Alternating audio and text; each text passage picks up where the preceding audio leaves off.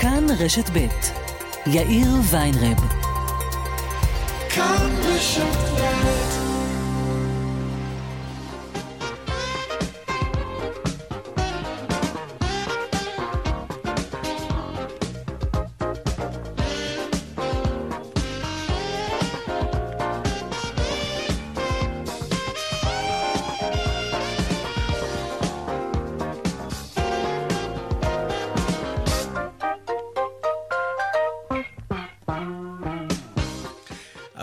וכמעט חמש דקות כאן צבע הכסף ברשת ב', יום רביעי, שלום רב לכם. ממש כמה דקות לפני השידור, על החדשות של כאן רשת ב', עשינו וואטסאפ לאחד מבעלי רשתות השיווק הגדולות, סתם ככה על הדרך, רונן פולק רצה לבדוק מה קורה עם מוצרי אוסם בעקבות המחאה החברתית, או יותר נכון בעקבות הירידה שלהם מהעץ, כן? מה נגיד, מה נאמר? תוצאה מפתיעה, ממש, אבל ממש מפתיעה, אבל גם רק בינתיים, כן? עוד מעט פולק ייכנס כדי לספר מהי התשובה שקיבל. הוא מנסה לדבר עם עוד כמה מנכ"לים של רשתות שיווק, זה מסקרן, כן, זה עוד מעט. כאן צבע הכסף, העורך רונן פולק, בהפקה יעל שקד, הטכנאים רומן סורקין ורמי פליקס, הדועל של צבע הכסף כרגיל. כסף, כרוכית, כאן.org.il, אני יאיר ויינרב, מעכשיו עד חמש, אנחנו מיד מתחילים.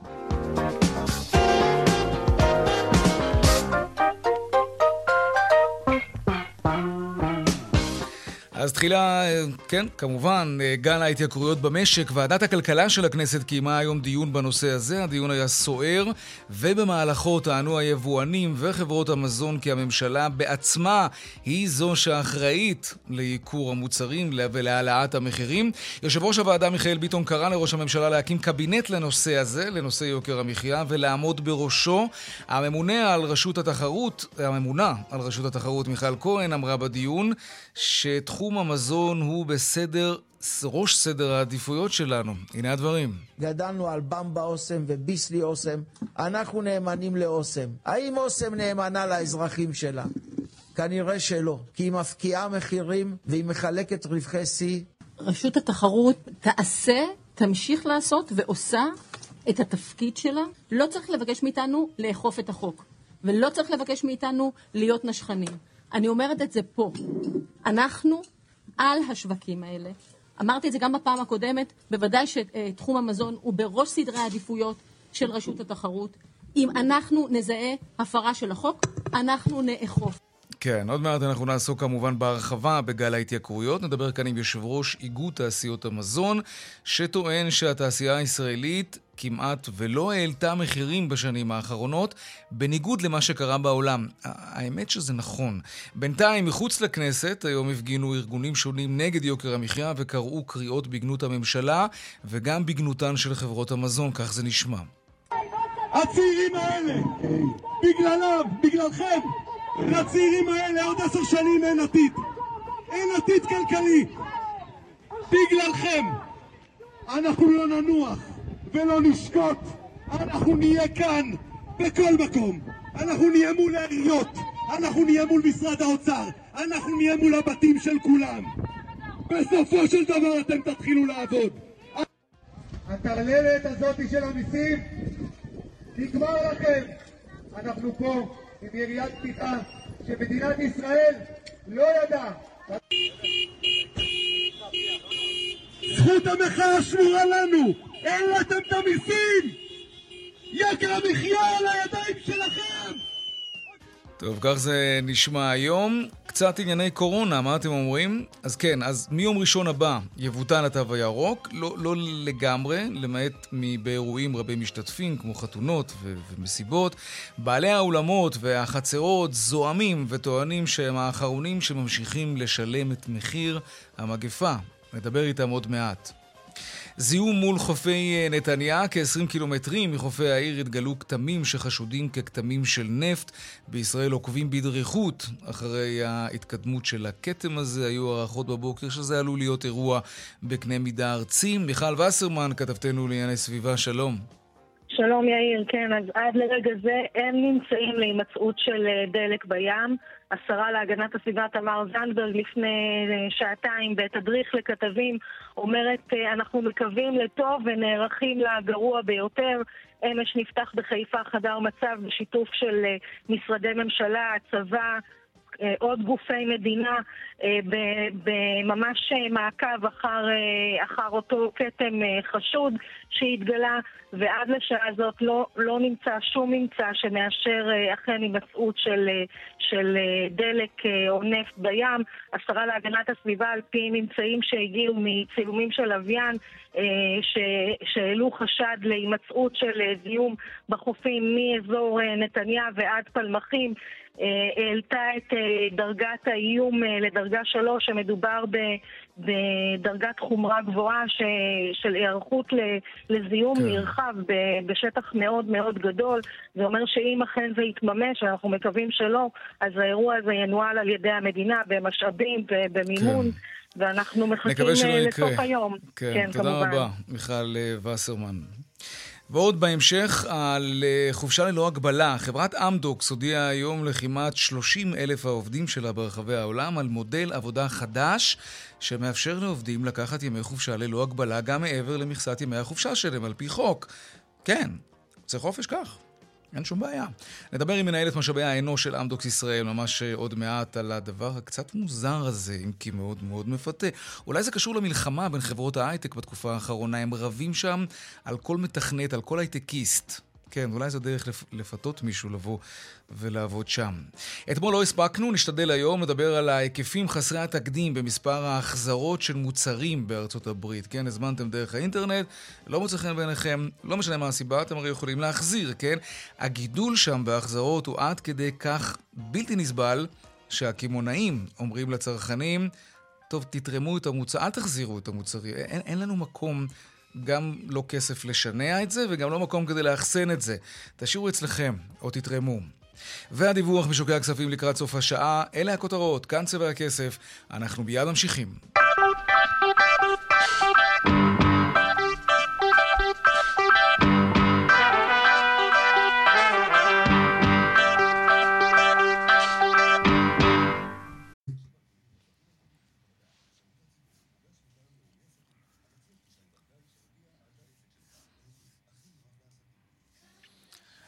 וכאן גם צבע הכסף. ועדת הכלכלה דנה היום בגן ההתייקרויות, אחרי שחברת אוסם החליטה לדחות בשלושה חודשים את העלאת המחירים שהיא תכננה לעכשיו.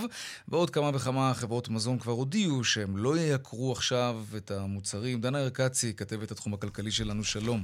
שלום יאיר, נכון, אז אחרי שאוסם אתמול uh, עשתה סיבוב פרסה והודיעה על עצירת העלאות המחירים עד לחג הפסח, באופן זמני כמובן, היום התכנסה ועדת הכלכלה להמשיך לדיון אה, בעליות המחירים במשק. המשק יחד עם היבואנים, היצרנים ונציגי רשות התחרות לאור המחאה הציבורית ברשתות החברתיות.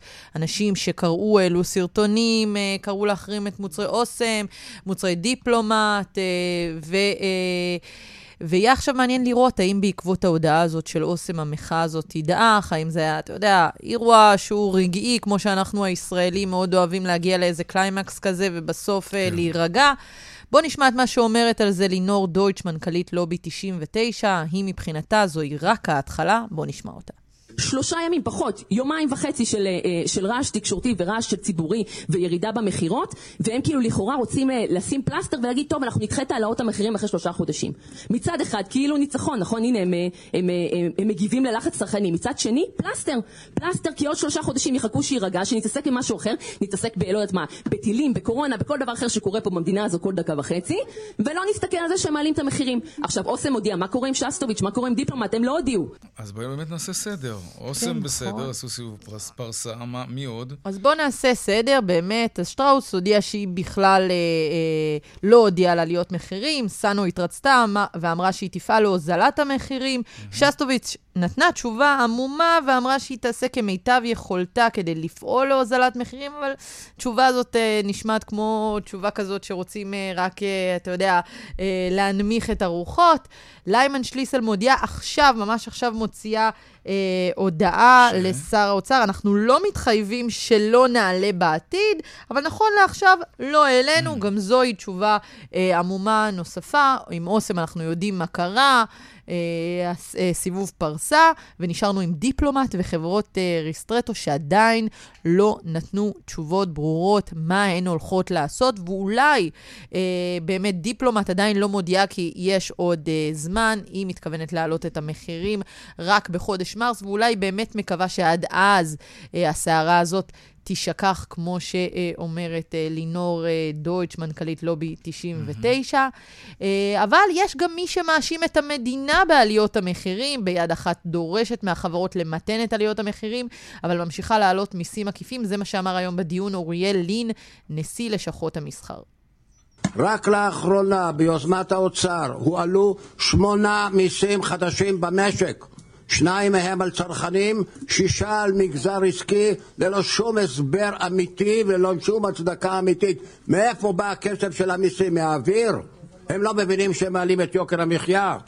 האם שמנו לב ש-54% ממחיר הבנזין זה מיסים, בלו ומס ערך מוסף, ו-52% זה המחיר של הסולר? האם אי אפשר למתן את המיסים האלה? חייבים להעלות גם את המיסים, גם כשעולה המחיר של הדלקים. מאומה לא נעשה, לא, גובים מיסים נוספים. למה אין אנו יכולים לומר למונופול מוחלט בבעלות המדינה, תספוג עלויות ותתייעל? כן, זאת האמת שאלה שיש מעניינת. בזה משהו, כן. מה האחריות של המדינה? המדינה מבקשת uh, מתעשיינים, מבעלי עסקים להוריד מחירים, והם לא עושים uh, דבר. לסיכום, קורא יושב ראש ועדת הכלכלה להקים קבינט יוקר מחיה, להכין תוכנית ממשלתית למאבק ביוקר המחיה. בואו נשמע אותו. ועדת הכלכלה תבקש מהממשלה בתוך חודש להציג תוכנית עבודה ממשלתית למאבק ביוקר המחיה. תוכנית העבודה הזאת תוצג לוועדה בעוד חודש על ידי משרד האוצר כאינטגרטור וכל משרדי הממשלה הכלכליים שכפופים ומפוקחים לוועדת כלכלה יציגו גם הם. דבר שני, אנחנו קוראים לממשלה לחזק את ידי הרגולטורים ולהקצות להם את כל הכלים המשאבים והסמכויות לפעולה. יהיה עוד קבינט, נפלא. נשמע שעוד חודש זה עוד הרבה זמן, בזמן כן. הזה יכולים לקרות עוד הרבה דברים. אה, חברות רבות יכולות לא- להעלות עדיין מחירים. אם אין באמת איזושהי משהו ממשלתי שגם יכלול את צעדי הממשלה וגם את החברות עצמם, אנחנו אה, נמצא את עצמנו שוב.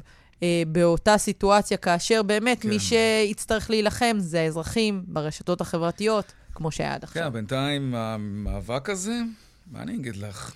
הצליח לא רע בכלל. בוא נראה אם הוא באמת אה, יחזיק... אה, יבוא לידי ביטוי בקופה, כן. כן. דנה ארקצי, כתבתנו לענייני כלכלה, תודה רבה. תודה, יאיר. טוב, עכשיו אנחנו רוצים לדבר עם הצד השני, אה, עם תעשיית המזון, אה, אלו שנמצאים בעין הסערה. שלום דודי מנביץ', יושב ראש איגוד תעשיות המזון, שלום לך. שלום יאיר וכל המאזינים. תודה. במכתב שכתבת לשר אה, האוצר ליברמן, אתה כותב בין היתר, אה, תפסיקו את ההסתה הפרועה והלא צודקת על תעשיית המזון. מה זאת אומרת הסתה פרועה? איפה ראית הסתה כזו, פרועה? אה, במכתב שהוא פנה אלינו, הוא היה מכתב שהוא היה מתלהם והאשים אותנו בהרבה מאוד האשמות שלמעשה בינם לבין העובדות בפועל לא היה שום קשר. מה למשל? אז אני תן אתחיל לי את ההאשמה דבר הכי דבור פרועה על- שהוא נתן. אז אני אתחיל דבר דבור על אופניו. ראשית, האם אתה יודע, ואתה אמור לדעת, שבשבע, שמונה שנים האחרונות... לא העליתם מחירים, נכון. לא, לא, עזוב שלא העלינו. רמת, רמת האינפלציה במדינת ישראל במשך שמונה שנים עמדה על 2% בלבד. כן. עומדת על 2% תוך בלבד. היעד, יש יציבות מחירים, כן. יש יציבות 2% Mm. בלבד. כולנו יודעים הרי מה קורה למחירי הדיור. יודעים גם מה קורה לכל הסעיפים האחרים. נכון. הרי יש משהו שצריך לאזן את זה בסופו של דבר. אוקיי. אז לגלות לך מה מאזן? לא אני אומר, הלמ"ס אומר. תעשיית מוצרי המזון הישראלית, מ-2013 ועד, לי יש את הנתונים עד נובמבר 2021. היא זו אני חושב שזה שבולמת טוב. אינפלציה. היא הורידה, הורידה, תרשום לפניך יאיר, וכל המאזינים ישמעו, הורידה את מחירי מוצריה ב-7%. באותה תקופה ב-OECD מחירי המזון עלו ב-19%. עכשיו לצרכן, המחירים היו יותר יקרים בסביבות 2-3%.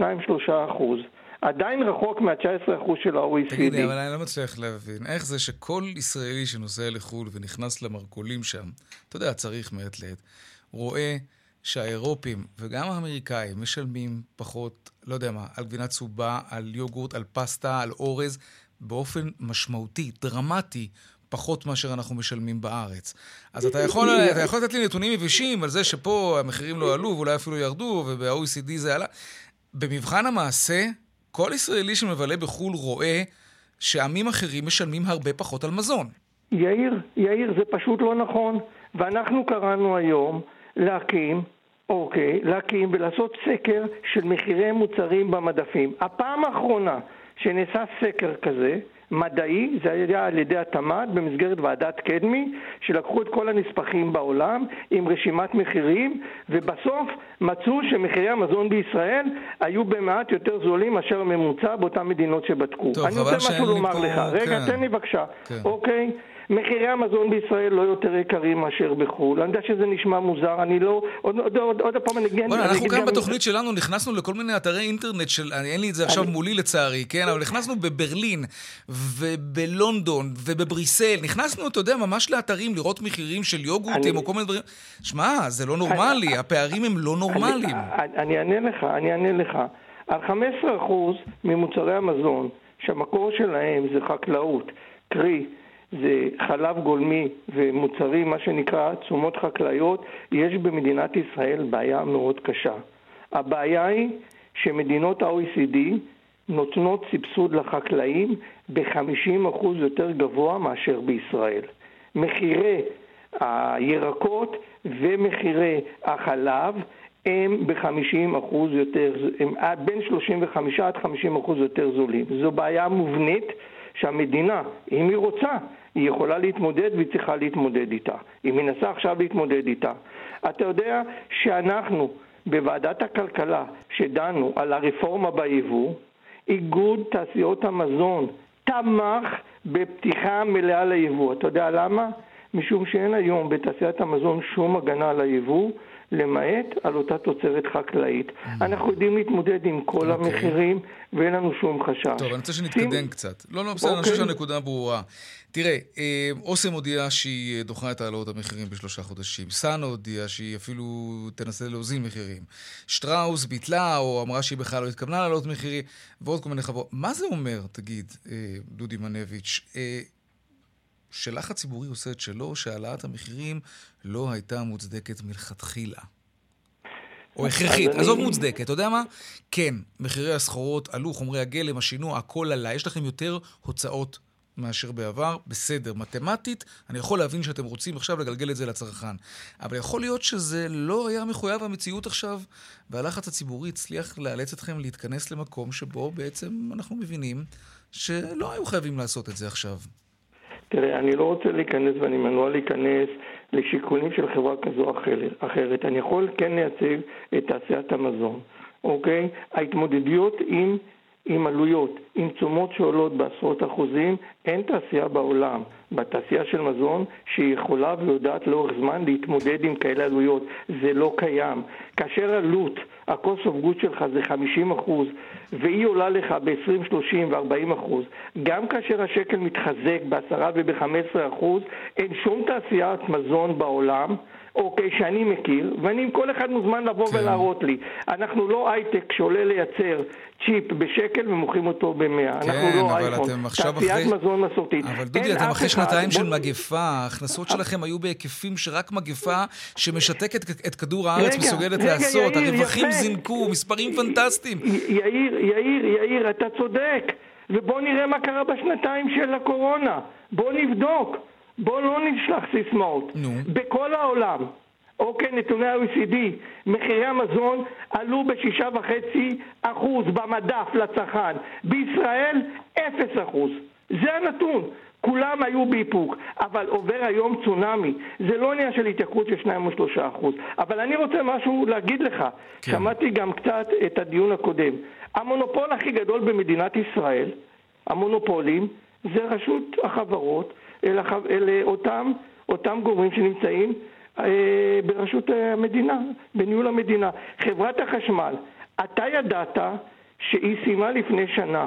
חברת החשמל בדוחות הכספיים, כך היום בוועדת הכלכלה הביא חבר כנסת והציג, היא סיימה עם רווח של מיליארד שקל. מיליארד שקל רווח. חברה בבעלות מדינת ישראל. מה היית מצפה שהם יעשו?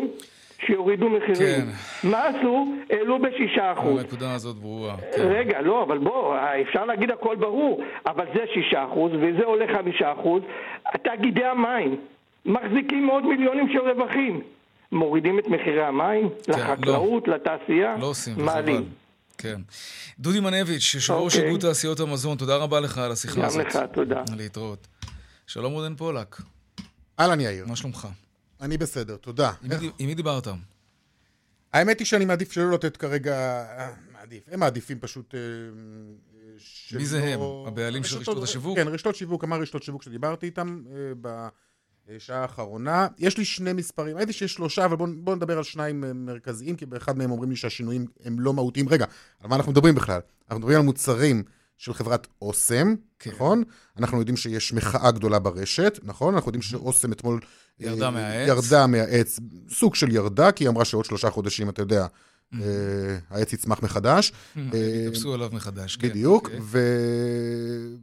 ואתה יודע, כשיש מחאה, אנחנו רוצים לראות מה זה עושה לחנויות, כי בסופו של דבר, מה שקורה עכשיו, זה שראשי אוסם, הם מסתכלים היטב לראות האם המחאה הזאת פוגעת להם במוצר, או שלא פוגעת להם במוצר, ועל כך הם יבססו גם את ההחלטות שלהם. אין ספק, ככה זה עובד בסופו של דבר. לצורך העניין, אם המשיכו לקנות כרגיל אוסם, אז אין להם באמת ממה לפחד. אבל העובדה שהם ירדו מהעץ ועשו סיבוב פרסה, גם אם הוא זמני, כנראה מלמד שהם כן נפגעו בסופו של דבר, אחרת הם לא היו מתחרטים. אז בוא תראה, נתונים שאני מקבל מהשטח. אה, האמת, שני נתונים הפוכים לגמרי. מנכ"ל של רשת גדולה אומר לי לפני זמן קצר, 22 אחוזים עלייה, עלייה.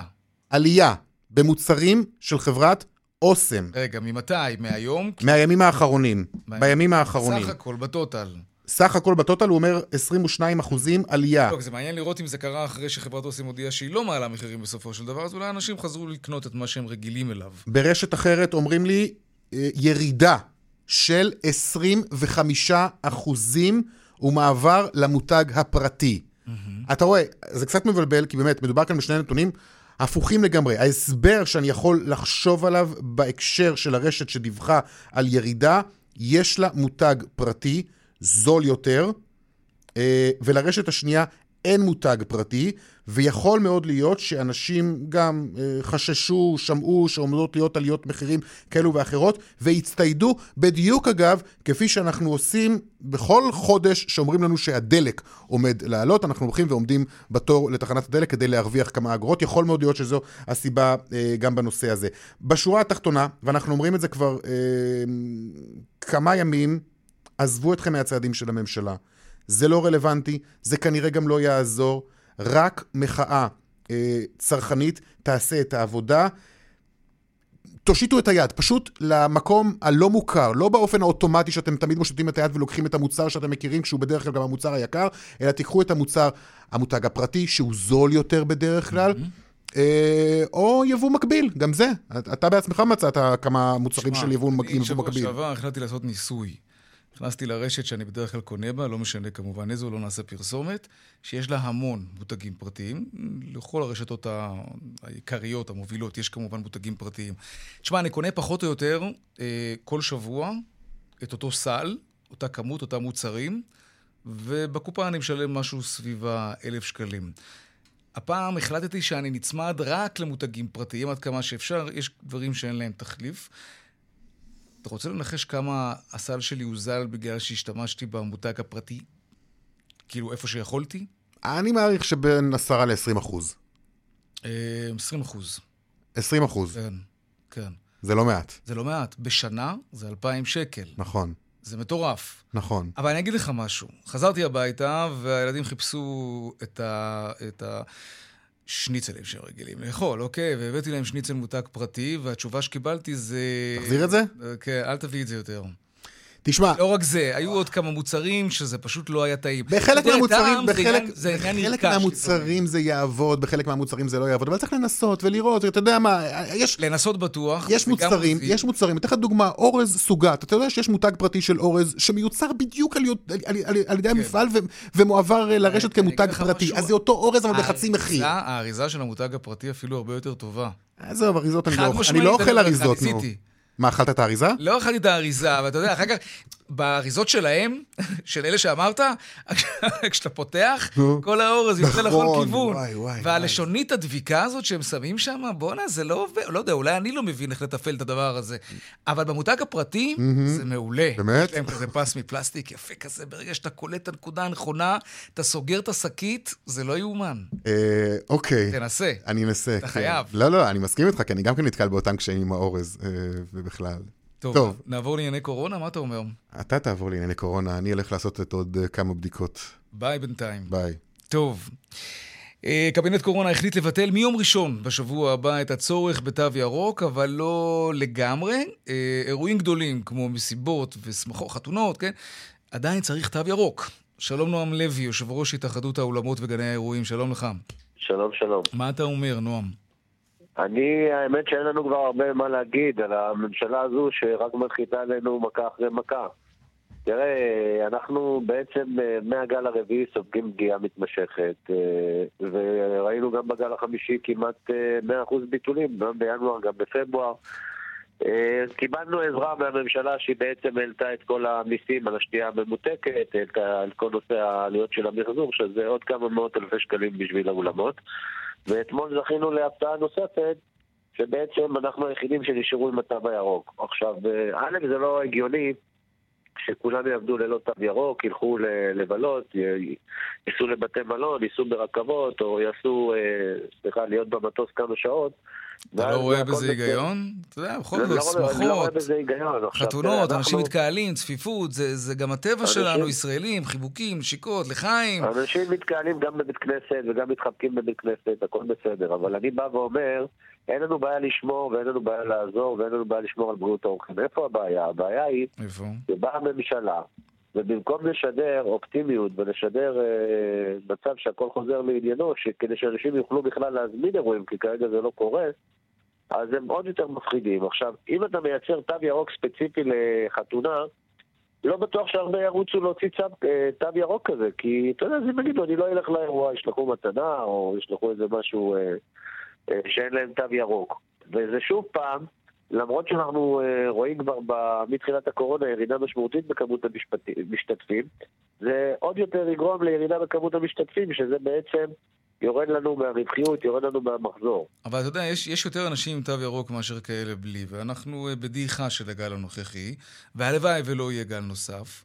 כולה לבקש מהאורח להציג תו. ירוק, למה אתם בעצם עושים מזה עניין? כלומר, מי שעושה אירוע, ידאג להזמין אנשים שיש להם תו ירוק, יש הרבה אני כאלה. אגיד לך מה הבעיה, כי העניין הוא לא בבקשת התו מהאורח, העניין הוא בקטע הפסיכולוגי. ברגע שאנשים יודעים שעדיין כן. להגיע לאולם ולהתקהל, אז זה מונע מאיתם להזמין אירועים, זה מונע מהם להגיע ולהשתתף באירועים. זו הבעיה שלנו. הפסיכולוגיה אין לנו בעיה, כן. כמו שעשינו בעבר, אה, לבדוק, אה, ואני יכול להבטיח לך שגם בלי התו הירוק, גם בעלי אירועים וגם אנחנו. אה, נבדוק בכניסה, גם בלי התו הירוק. אבל עצם התו הירוק ההוא שהוא בא בהחלטת ממשלה, אוקיי. מרתיע אנשים מלהזמין או להשתתף באירועים. אז רגע, אז הבעיה לסיום העיקרית באמת. תגיד לי, תפתח רגע יומן, תגיד לי איך נראה החודש הזה ואיך נראה החודש הבא מבחינת אני יכול הזמנות. להגיד לך שאצלי באופן אישי, ינואר היה 13 אירועים, לא נשאר אחד, פברואר היו 14, כרגע נשאר לי שתיים.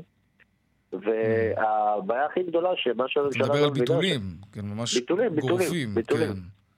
ואני יכול להגיד לך שבאולמות אחרים המצב זהה, ואם יש כבר אולמות שמקיימים חתונות כי לא דוחים, אז מדובר על ירידה של אה, כמעט אה, למעלה מ-50% בכמות המשתתפים. זאת אומרת שגם הם לא מרוויחים. אם חתונה של 400, כן. אז מגיעים 180, 160 איש, כי כולם בבידודים, כולם מפחדים. ואתה. גם לא יכול לבוא בטענות לבעל האירוע. גם נכון. נועם, אה, סיוע חייבים מהממשלה, אני רק אזכיר שיאיר לפיד כל הזמן היה אומר לנו, תנו להם את הכסף עכשיו לפני שהעסק שלהם יתמוטט. הוא הטיף לנו את זה, וחבל שהוא לא אומר את זה עכשיו לליברמן. כן. טוב. פשוט עצוב. אם, אתם, אם החלטתם לסגור, אז, ת- אז תפצו לפחות, כן, זה, זה המסר של המחאה שלכם. נועם לוי. אנחנו רוצים רק כן. להתקיים. תודה רבה. יושב ראש התאחדות האולמות וגני האירועים, תודה רבה לך. תודה. עכשיו, אה, למדיניות הבדיקות החדשה בנמל התעופה בן גוריון, ובכלל, ליוצאים מישראל ו- ולבאים אליה, שלום שרון עידן, כתבנו לענייני תיירות ותעופה. שלום, שלום יאיר. תעשה לנו אה, סדר, כי גם כאן יש שינויים. נכון, יש פה שינויים, ותראה, יש פה גם, הייתי אומר, באמת הרבה מאוד בלאגן, כי אנשים שמעו לפני שבוע דיבורים על כך שיכול להיות שבכלל לא יהיה צורך בבדיקה אה, שעושים נכון, כשחוזרים לישראל, נכון. אותה היו בדיקה מחו"ל. צהלות שמחה ברחובות, זה משהו לא נכון, נורמלי. כי הדבר הזה הוא מאוד משמעותי, ותכף אני אגיד לך גם למה, ל- במיוחד לחברות התעופה. אז רגע, בוא נגיד מה קרה בעצם אה, אתמול. בעצם מה שקורה הוא דבר יחסית קטן, כלומר, אנשים שלא התחסנו, ויש כאלה כמובן, או שלא התחסנו באופן מלא, ויש לא מעט כאלה, עד עכשיו כדי אה, לטוס, גם אם היו טסים למדינה שלא דורשת בכלל אה, בדיקות קורונה, ויש לא מעט אה, מדינות כאלה, הם יכלו להגיע בעצם לנמל התעופה, והם היו צריכים להגיע עם בדיקת קורונה כי... בנתב"ג צריך היה את אותה בדיקה, כלומר כחלק מסוג של תו ירוק. למשל, אם אדם רוצה לטוס עכשיו לבודפשט, להונגריה, כן. אז הוא לא צריך מבחינת ההונגרים בכלל אה, בדיקת אה, קורונה כדי לעלות לטיסה, כן? לא, לא מבקשים את זה ביעד.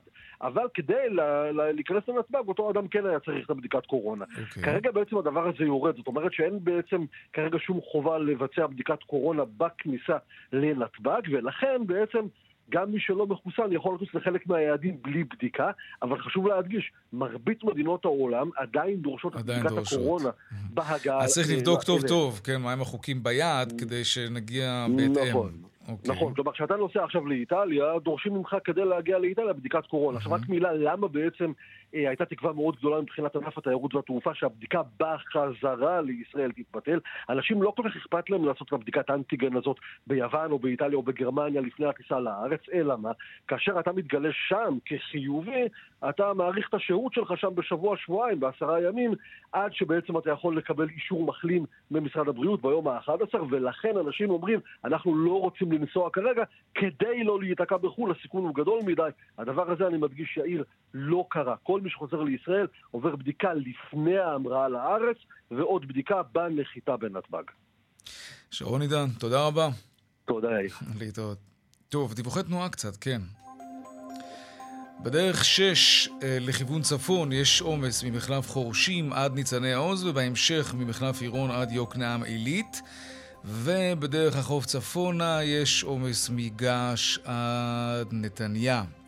עדכוני תנועה נוספים בכאן מוקד התנועה כוכבי 9550 ובאתר שלנו אתר התאגיד אתר כאן. הפסקת פרסומות קצרה ומיד אנחנו חוזרים עם עוד צבע הכסף. נספר לכם על חברת הייטק ישראלית, אמדוקס, כן, שהחליטה לאפשר לעובדים של החברה ימי חופשה ללא הגבלה. זה נשמע כמו חלום. באמת, ממש. כמה, ש... כמה ימים שאתם רוצים, קחו.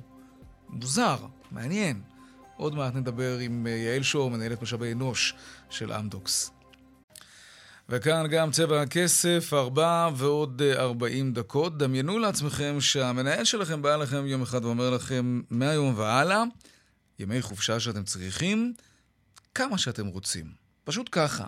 זה מה שקורה בחברת ה billing הישראלית, חברת ההייטק אמדוקס. כל 29 אלף עובדי החברה בעולם ייהנו מעכשיו והלאה מימי חופשה ללא הגבלה. אם זה, אם זה באמת ככה, כמו שזה נשמע. שלום יעל שור, מנהלת משאבי אנוש טכנולוגיה באמדוקס. שלום לך. אה, אחרי צהריים טובים. אנחנו מדברים על חופשה בתשלום, כן? נכון, אנחנו מדברים על חופשה טוב, בתשלום. תסבירי, אני חייב להבין, מה, מה ההיגיון שעומד מאחורי זה? אנחנו בעצם, אה, בשביל להבין את ההיגיון, אז צריך רגע לקחת בזמן אה, ככה שנתיים אחרי זה, כשאנחנו, אה, לפני, לקחת בזמן לפני שנתיים. אוקיי. ומהלך הייתה איזו מגפה שפרצה או משהו, לא? בדיוק. עוד כן. לפני המגפה אנחנו הבנו שהעולם העבודה הוא משתנה ושהוא דורש גמישות וחופש בחירה, ולכן יצאנו במהלך של יום עבודה מהבית, שאז היה נורא נורא מהפכני, כמו מה שאתה בעצם מתאר עכשיו, כשלמעשה חודשיים אחר כך כל העולם עבר לעבודה מהבית, וזה היה ככה בדיוק בזמן, והכין אותנו ואת העובדים שלנו, את המנהלים שלנו, אה, באמת לאותה, לאותו מעבר הביתה. אה, המשיך בזה שהבנו שקריירה אצלנו היא דבר משמעותי ואנחנו מאפשרים לעובדים שלנו לעבור אה, מתפקיד לתפקיד כבר אחרי שנה. אה, ממשיך בזה שאנחנו מאפשרים עבודה לשילוב של הבית והמשרד, כשהמשרד הוא המקום שבו נפגשים אה, כדי לחשוב ביחד וכולי, אבל אפשר גם לעבוד מהבית. וזה בעצם מהלך משלים, כשעכשיו אנחנו מנסים אה, ככה לחבר את זה באמת לפן האישי של העובדים שלנו, ואנחנו אומרים להם, אל תתלבטו. כשאתם צריכים חופש, קחו חופש, אם אתם צריכים גם וגם, קחו גם וגם. אנחנו רוצים להחזיר את השפיות ליום-יום של העובדים, מבינים שכולם מאוד מאוד עייפים, ורוצים לאפשר להם את זה. אבל יש אה, לכם יעדים, ויש לכם לקוחות. ו... לגמרי. יש לנו נו, יעדים את יודעת ולקוחות, מה הטבע האנושי, אנחנו אוהבים חופש, לנוח. אנחנו אוהבים חופש, ולכן אה, הדבר הזה מישהו הוא צריך מושתת על לשים ארבעה לזה גבול. עקרונות. נכון, אתה צודק. אה, הוא מושתת על ארבעה עקרונות. ראשית, אנחנו סומכים על העובדים שלנו, זאת האמירה מספר אחת. העובדים שלנו אוקיי. ידעו גם לעמוד ביעדים שלהם, וגם לקחת את החופש שלהם ולשלב אותו. זאת אומרת, עובד כמובן יכול לקחת, או יהיה יכול לקחת חופש, אבל גם המנהל שלו יהיה מעורב בזה וגם הצוות. אבל גם המנהל שלו המ- ירצה חופש, ואז גם כשהמנהל רוצה חופש כי הוא יכול לקחת בלי הגבלה, וגם כשהעובד רוצה חופש כי הוא יכול לקחת בלי הגבלה, אז היעדים כבר לא יהיו, יהיו יעדים ש, שמתאימים את עצמם. את יודעת, לצ- לצורכי החופש של העובד והמנהל. את יודעת, זה קצת כמו כלכלה מאמינים- התנהגותית, כן. אוקיי, אז דווקא אנחנו, גם אנחנו מאמינים בכלכלה התנהגותית, ולכן אנחנו חושבים שיהיה פה איזושהי מערכת שתאזן את עצמה. המנהלים שלנו יהיו role modeling, אנחנו נמדוד אותם על כמה הם לוקחים חופש, כמה עובדים לוקחים חופש. אנחנו נכין אותם, אנחנו לא נזרוק את כולם פנימה. זאת אומרת, אנחנו למדנו אתם מה לא עבד חוששים. מניצול לרעה, ומי שינצל לרעה לא יוכל לעבוד באמדוקס, אני מניח. אה, אני מניחה שכך זה יהיה. תראה, אנחנו, אנחנו לא בונים מודלים על ניצול לרעה, אנחנו בונים מודלים על אמונה בעובדים. מי שינצל לרעה, אנחנו כמובן נצטרך לראות מה עושים עם זה. תגידי, עד כמה זה כן. קשור, זה לא סוד, כן? יש מלחמת עולם בארץ בין חברות ההייטק על כל חצי מתכנת, כי יש מחסור עצום בכוח אדם. אולי זה, אני לא רוצה להגיד גימיק, כי אם אתם אומרים שזה מה שאתם עושים, אתם תעשו, ואנחנו נבדוק את זה כמובן, אבל עד כמה זה נועד לפתות עובדים שיבואו אליכם? כי אני מניח שגם אתם סובלים ממחסור בכוח אדם, לא? אנחנו כמו, כמו כולם אה, בהייטק סובלים ממחסור בכוח אדם, אבל גימיק זה לא, תשמע, גימיק זה, זה מהלך גדול ו, ו, וגלובלי אה, מדי בשביל להיות גימיק. אין כאן שום דבר מאחורי זה. אנחנו, לא רק זה, אלא שאנחנו, העובדים שלנו לא מאבדים זכויות, הזכויות הקיימות שלהם נשמרות להם והם יוכלו לפדות את ימי החופש שכן היו להם צבורים. זאת אומרת, אנחנו לקחנו מודלים ו- ו- ושיפרנו אותם, הבנו מה לא עובד ומה כן עובד. אנחנו בראש ובראשונה, אגב, דואגים לעובדינו הקיימים, אוקיי? אלה שאנחנו מכירים וחפצים בעיקרם, וכמובן, אם זה יהווה אה, איזושהי אטרקציה לעובדים עתידיים, זה נהדר, אבל המהלך הוא מהלך אותנטי ואמיתי. We want people שיש להם well-being. Keep it simple. תגידי, כמה, אה, כמה קשה מצוקת כוח האדם בענף? אה, כמה משרות פנויות יש היום באמדוק? סתם, אולי אחד המאזינים פתאום מחפש עבודה או משהו. באמדוקס ישראל יש אה, כמה אה, מאות משרות אה, פתוחות, ואנחנו נשמח... כמה מאות? מה, 200 כן, או כמה 700? מאות. אה, בין לבין. בין לבין, אה, זה אוקיי. משתנה מ- בכל רגע נתון. יש לנו פה? אה, בסיס עובדים אדיר, 5,000 עובדים. וואו. מה אתם מחפשים? מה חסר בעיקר? בעיקר חסרים אנשים בתחומים אה, הטכנולוגיים, אבל לא רק. אה, חסרים גם אנשים בת- בתחומים, אה, תחומי עבודה של קורפורט, כמו פייננס, כמו HR, כמו אופרציה וכולי. אנחנו גד- גדלים בארץ, אנחנו נשמח, יש לנו גם בצפון, גם בדרום, גם במרכז. ואני חושבת שאנחנו מוכיחים פעם אחרי פעם שאנחנו מקום עבודה חדשני שבאמת רואה את העובד וחושב קדימה לעולם אז עבודה. מס... אז אם ככה, איך את מסבירה, והשם שלכם באמת הולך לפניכם, אבל איך את מסבירה את זה ש... שיש לכם מאות מס... משרות פנויות, ועוד עם תנאים כאלה סוציאליים, ואתם לא מצליחים לאייש את המשרות האלה? מה, מה, מה לא כל אמרתי כך קורה שאנחנו לא פה? מצליחים לאייש. עצם זה שיש לנו משרות פנויות זה אומר שאנחנו גדלים, ובאמת לראיה היכינו את התחזיות שלנו ברבעון הראשון של השנה. אנחנו גדלים ו- ומאמינים בישראל ומאמינים ב location הזה, ורוצים עוד ועוד אנשים פה. אה, אנחנו בהחלט אה, דואגים לעובדים שלנו ומקווים, ש... ו... ובאמת ראינו שגם במהלך אה, כל התקופה הזאת, שהיא תקופה שבה עובדים ככה עוברים ממקום למקום, אנחנו צריכים יפה אה, לשמור אה, את ה engagement של העובדים הנוכחיים שלנו, ונשמח שרבים ואחרים יבואו. יעל שור, מנהלת משאבי אנוש אה, טכנולוגיה באמדוקס, תודה רבה על השיחה הזאת. תודה רבה. להתראות. טוב, משהו לא נורמלי קורה בארצות הברית. כמות הרכישות אה, המקוונות, כן, באינטרנט זינק בגלל הקורונה, אנחנו יודעים. העניין הוא שגם כמות ההחזרות של המוצרים הייתה בהתאם, ואולי אפילו יותר מבהתאם. כי לקוחות אתם יודעים, קנו משהו גדול, קטן, פחות עשו חשבון, או, או סתם לא אהבו ורוצים להחזיר, זה משהו שקורה כל היום, זה משהו שקורה כל הזמן. בארצות הברית מתברר זה קורה גם כל היום ובהיקפים היסטריים, עד כדי כך שהחברות שם כבר אומרות ללקוחות שלהם, עזבו, תשאירו את המוצרים שקניתם אצלכם, אתם תקבלו זיכוי, הכל טוב. כן. שלום רמי יאולוס, אה, מנכ"ל קבוצת נירם גיטן, שלום לך. ערב טוב. תסביר, איך זה יכול להיות מבחינה עסקית? אם אני בעל עסק שמוותר על המוצר וגם מחזיר את הכסף ללקוח, מה אני אגיד לך? לא נראה לי שיש לי עתיד אם אני ככה מתנהל. אז קודם כל אני חייב להגיד ששמעתי את הקצה של השיחה הקודמת שלך, מתחבר כן. חבל על הזמן למה שאנחנו מדברים, וזה מחסור במשאבים. התופעה שאנחנו רואים כאן בגלל הגידול שיש בקנייה באינטרנט, אה, קנייה בדיגיטל, אה, שהתחילה כבר לפני הקורונה, גורמת לעלייה קיצונית בתקופת הקורונה, המעבר הוא מהיר. החברות שמשלחות את המוצרים אל הלקוחות הביתה סובלות מעלייה גדולה במשאבי, בצריכת משאבי, המשאבים הלוגיסטיים שלהם, הם צריכים יותר שליחים, יותר משאיות, יותר אופנועים וכן הלאה.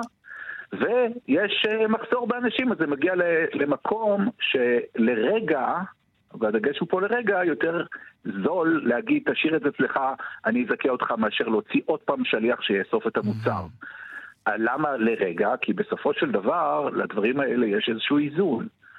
ואם הגידול ברצון להחזרות של מוצרים והנטישה של מוצרים על ידי חברות יתחיל לעלות להם יותר מדי כסף, יהיה לזה מחיר, כמו גם יכולים אנשים לבוא ולהגיד, רגע, השליחויות כל כך יקרות, אנחנו לא יכולים לממן את זה, צריך לממן את זה.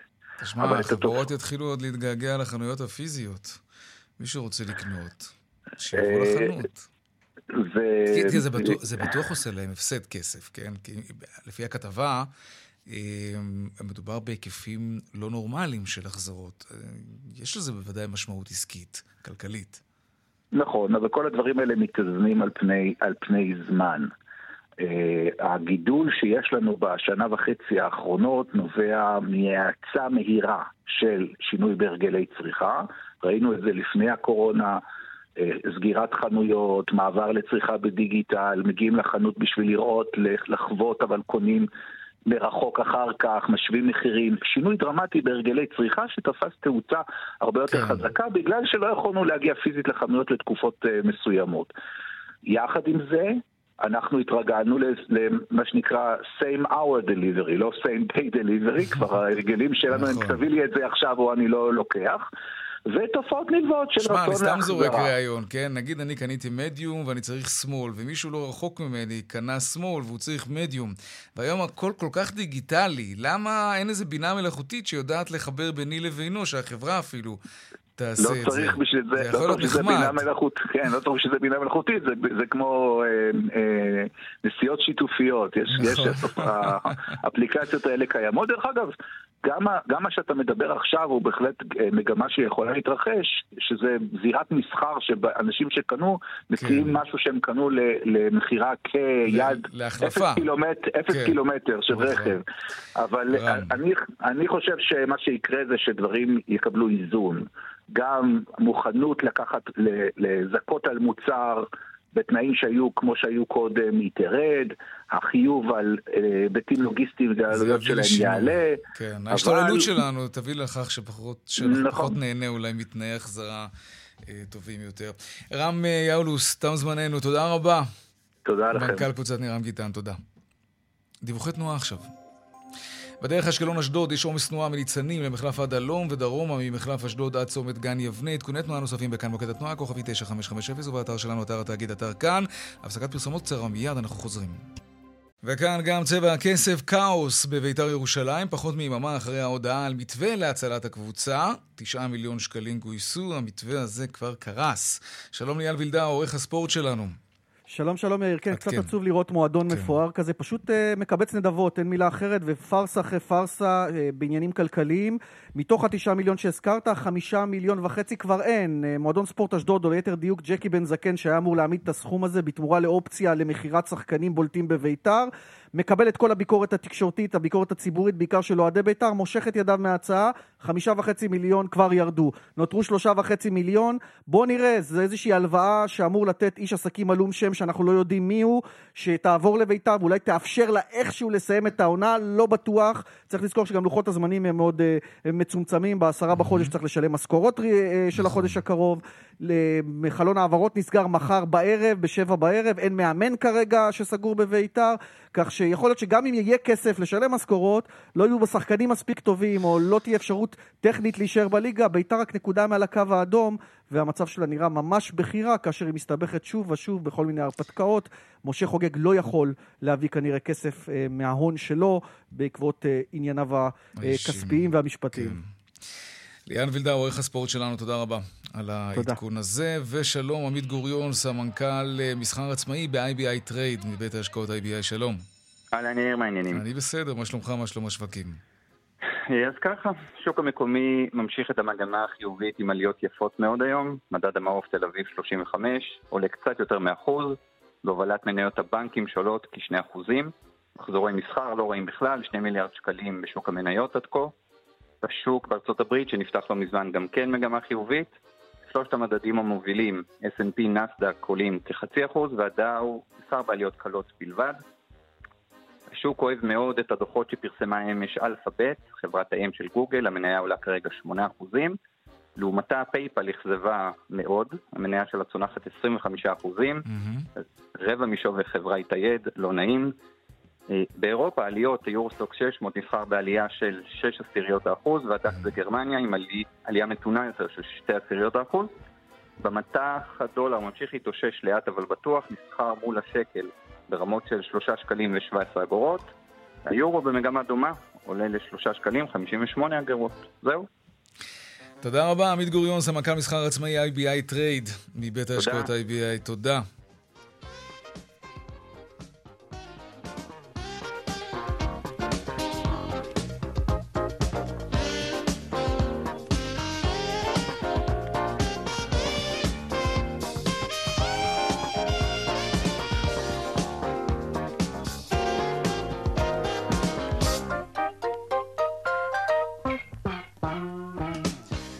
כאן צבע הכסף ליום רביעי ולשבוע הזה בכלל. העורך רונן פולק, בהפקה יעל שקד, הטכנאים רומן סורקין ורמי פליקס, במוקד התנועה היה אהוד כהן.